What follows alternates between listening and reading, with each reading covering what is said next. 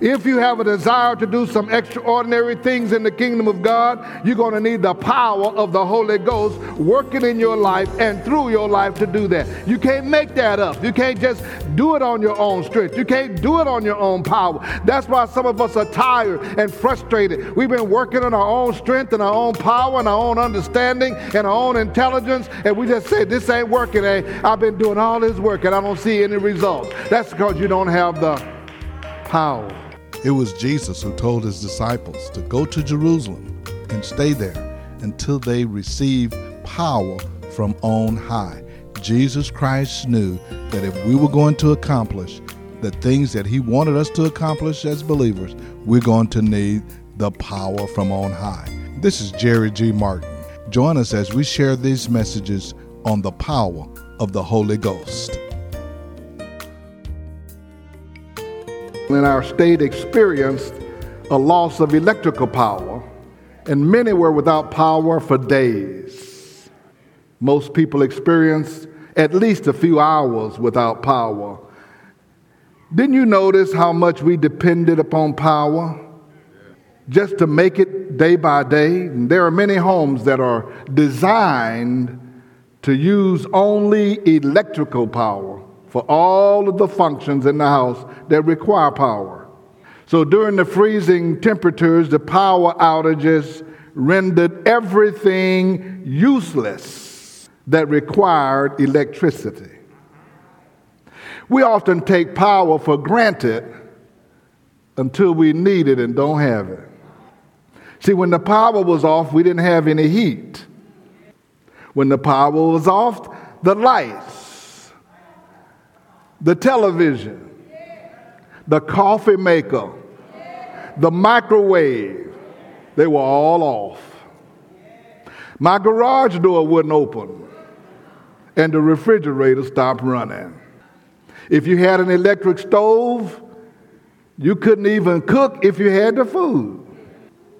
There are some who died because they did not have enough heat. There were others who were hospitalized when they tried to improvise, make up for the lack of power. They want to run the generator in the house. The point is that if you're in a house that operates with power, when there is no power, everything is shut down. And it's not much different in the life of a believer. The believer is designed to run on power. Let me say that one more time. The believer is designed to function and to run with power. And when there is no power in the life of the believer, you think you're making it, but you have been shut down. Jesus spent three years with his disciples to equip them to operate like him. Here's what was said about Jesus in the book of Acts, chapter 10. You know what has happened throughout Judea, beginning in Galilee after the baptism that John preached. How God anointed Jesus of Nazareth with the Holy Ghost and power once he was anointed with the Holy Ghost and power, he went out and around doing good and healing all who were under the power of the devil because God was with him. Jesus went out with power, and did you catch something in that verse? The devil also has power. And if you're trying to engage with the devil with no power, you are not going to be victorious. Jesus operated with the power of the Holy Spirit. He had the power within him. The story in the book of Luke, chapter 8, verse 42 as Jesus was on his way, the crowd almost crushed him, and a woman was there who had been subject to bleeding for 12 years. But no one could heal her. No one could heal her. She went to all the doctors, spent all of the money she had. She came up behind him and touched the edge of his cloak, and immediately her bleeding stopped. Who touched me? That's what Jesus said. Wait a minute, somebody touched me. When they all denied it, Peter said, Master, the people are pressing in and crowding in against you. But Jesus said, Somebody touched me. I know that power has gone out of me. Jesus said, I got power in me. And then when I'm out to minister, that power will go out of me and accomplish whatever need to be accomplished. That woman was healed. All she had to do was just touch him. Why? He had power. Now, Jesus knew that he had power. And the devil knew he had power. See, the devil knows if you have power or if you're just talking. The devil knows if you're a powerful believer or if you're just a Christian going through the Christian motions. So you can say you're an overcomer all you want, but do you have any power?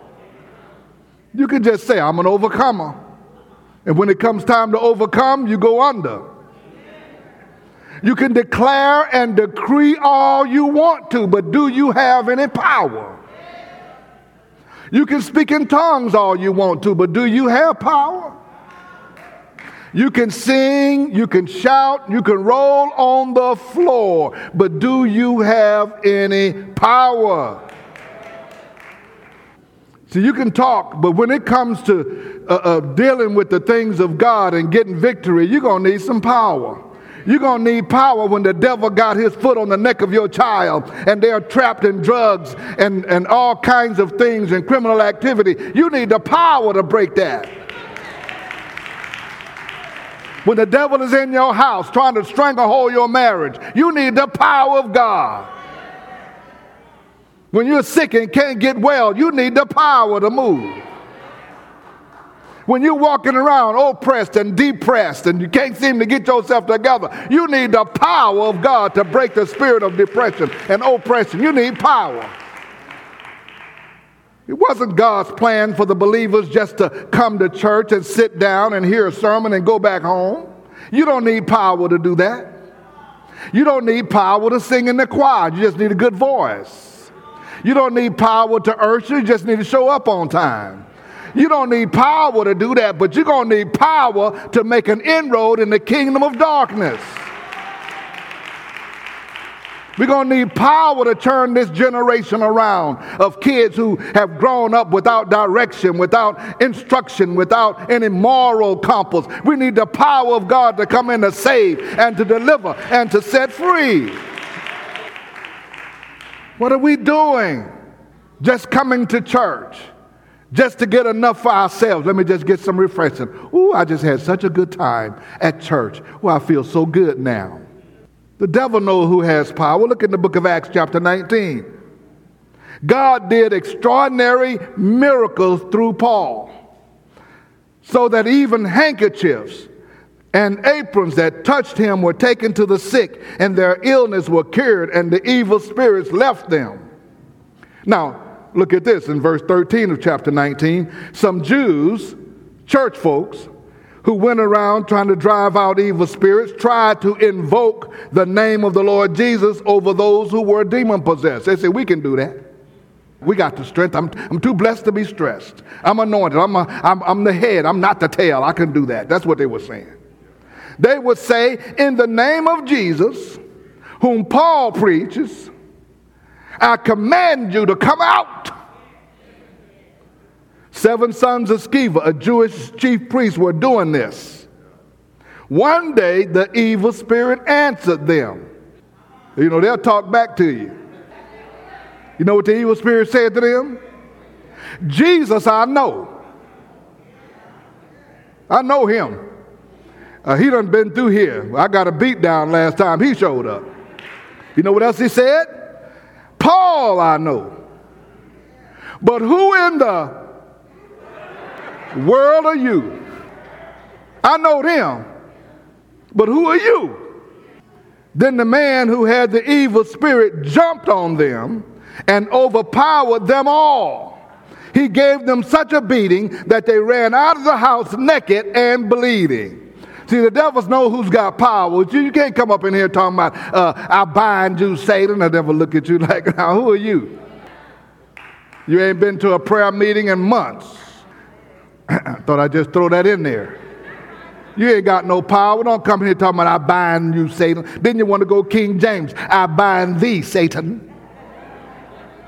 Next thing you know, you done got beat. And you got to come up to Pastor, will you pray for me? I've been going through. There you're going to go through.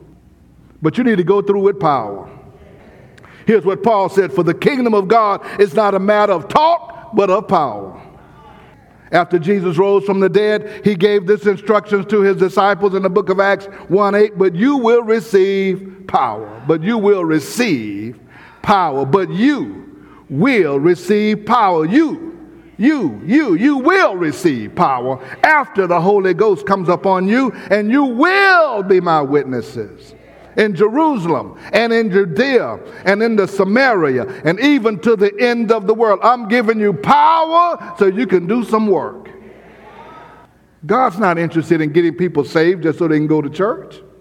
He's getting us saved so we can be the church so we can be the one that people are looking to. We can lay hands on the sick and the sick recover. We can cast out demonic forces. We can change things. We can bring light to a dark place. That's why he saved us, not just so we can go to church. That power came to accomplish his work in reaching people for the kingdom. And if we get nothing else today, I want you to know that God has power available for you so you can begin to reach somebody for the kingdom of God. He said, You will be my witness. He talked to each of them. Each of you will be my witness. I've got work for you to do. That's why I saved you. Listen, if God just was interested in us going to heaven, He'd have saved us and immediately took our life away so we can make it to heaven. That one can go in. He's got eternal life. Take him out. He ain't going to do nothing else. Why leave him here to mess up? Why leave him here to have to confess again? The power of the church comes from the Holy Ghost. It's not by might nor by power, but by my spirit, says the Lord. And if the Lord knows He can work through you, He will get the power to you. Ordinary people were going to do extraordinary things. Ordinary people. Guess who's ordinary? I'm ordinary. Ordinary people are going to do some extraordinary things. Stop thinking you got to be the preacher. Stop thinking you got to be the evangelist. Stop thinking you got to be the prophet. Stop thinking you got to be the apostle. Stop thinking you got to be something special and have a title to do something for God. Ordinary people are going to do extraordinary things. He will empower anybody who says, Lord, fill me with your divine spirit. Fill me with your power. I'm available to you. You can work through me. And if you have that desire to do some extraordinary things in the kingdom, you will need the power. When the day of Pentecost came, everybody in the room was filled. Everybody spoke with tongues. Everybody got out and started witnessing. And immediately, the church began to grow. 3,000 people were saved that day. And then Peter got up and said, This is that that the prophet Joel spoke of. I will pour out my spirit upon all flesh in the last days, on men and women, boys and girls. Everybody gonna get some of this that wants some of this. And he said the promise. And then when, they, when the folks heard Peter preaching, the same Peter who was afraid just a few weeks earlier, the same one where a little servant girl said, I think you've been with Jesus. Didn't I see you with Jesus? He said, No, I wasn't with Jesus. I wasn't with him. No, not me. Uh uh no.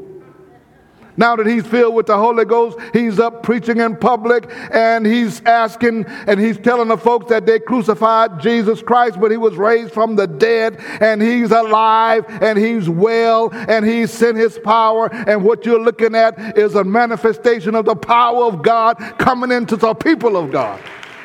We want some of that. What do we need to do? He said, repent and be baptized, every one of you, for the remission of your sin, and you too will receive the Holy Ghost. It's for everybody. It's for you and your children and all of those who are far off. Guess who where we were? We were far off. The promise is for you. The promise is for your children. The promise is for all of us who were far off. And the promise is for everyone who calls on the name of the Lord.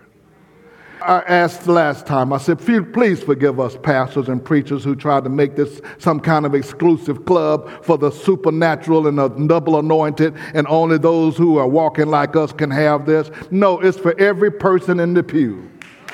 It ain't no supernatural anointing on just the preachers and the pastors is for every person who will call on the name of the Lord. I, I, I got a, a, just a sneaky suspicion when we get to heaven, sitting on the front row, going to be some prayer warriors and some uh, obscure person you never heard of who reached more people for Jesus Christ than you can imagine because they let the power of God work in their life. And most of the pastors and preachers and apostles probably be sitting far in the back. Then the church got started. They started with that power.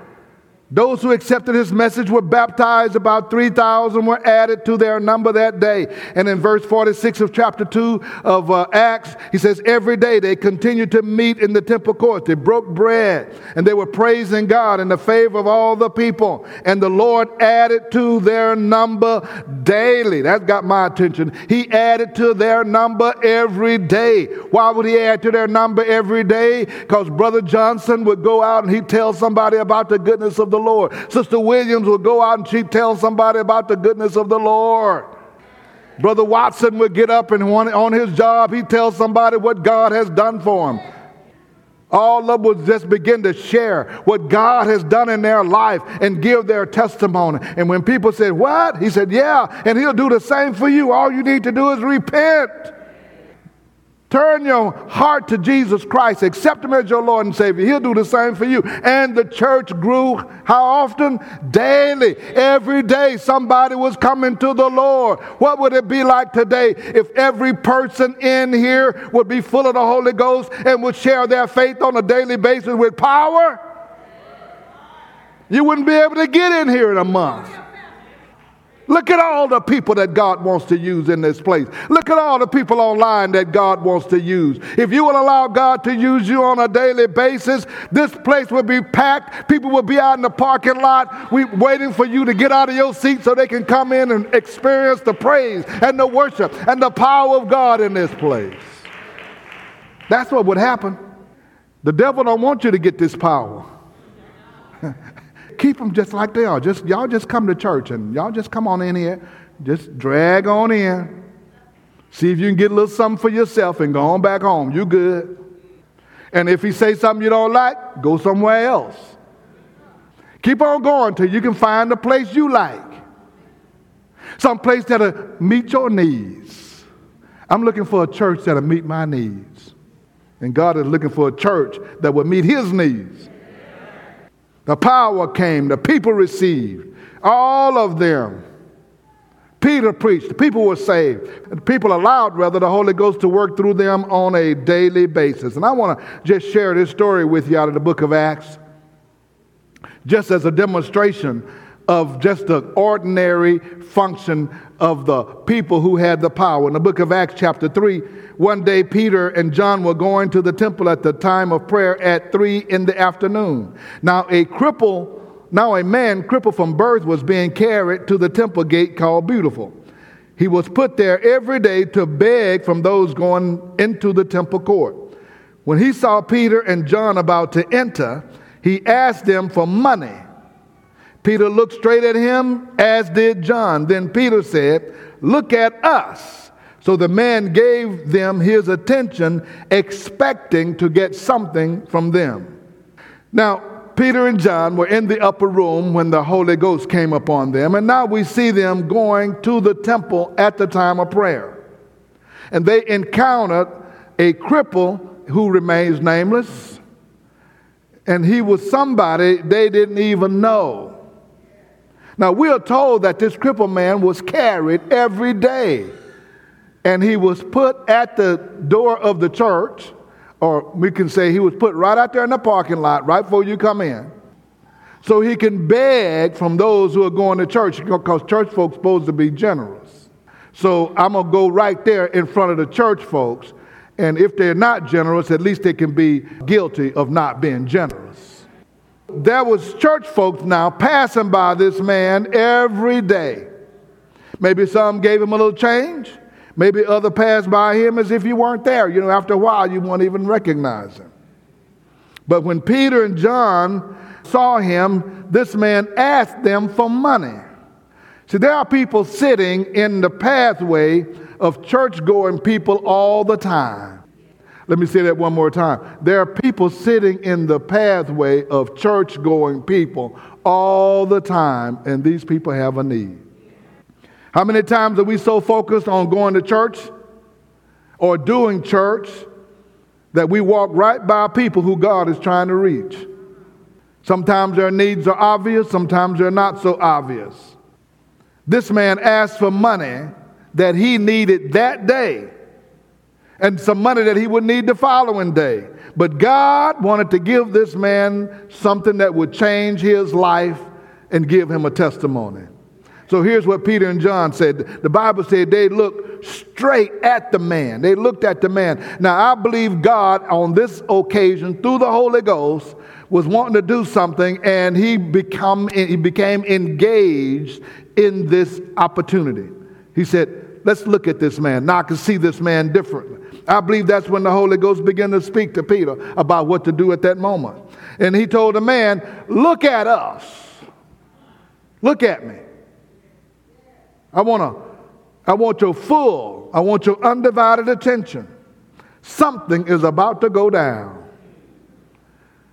Look at the reaction. The man gave them his attention, and the man was expecting something.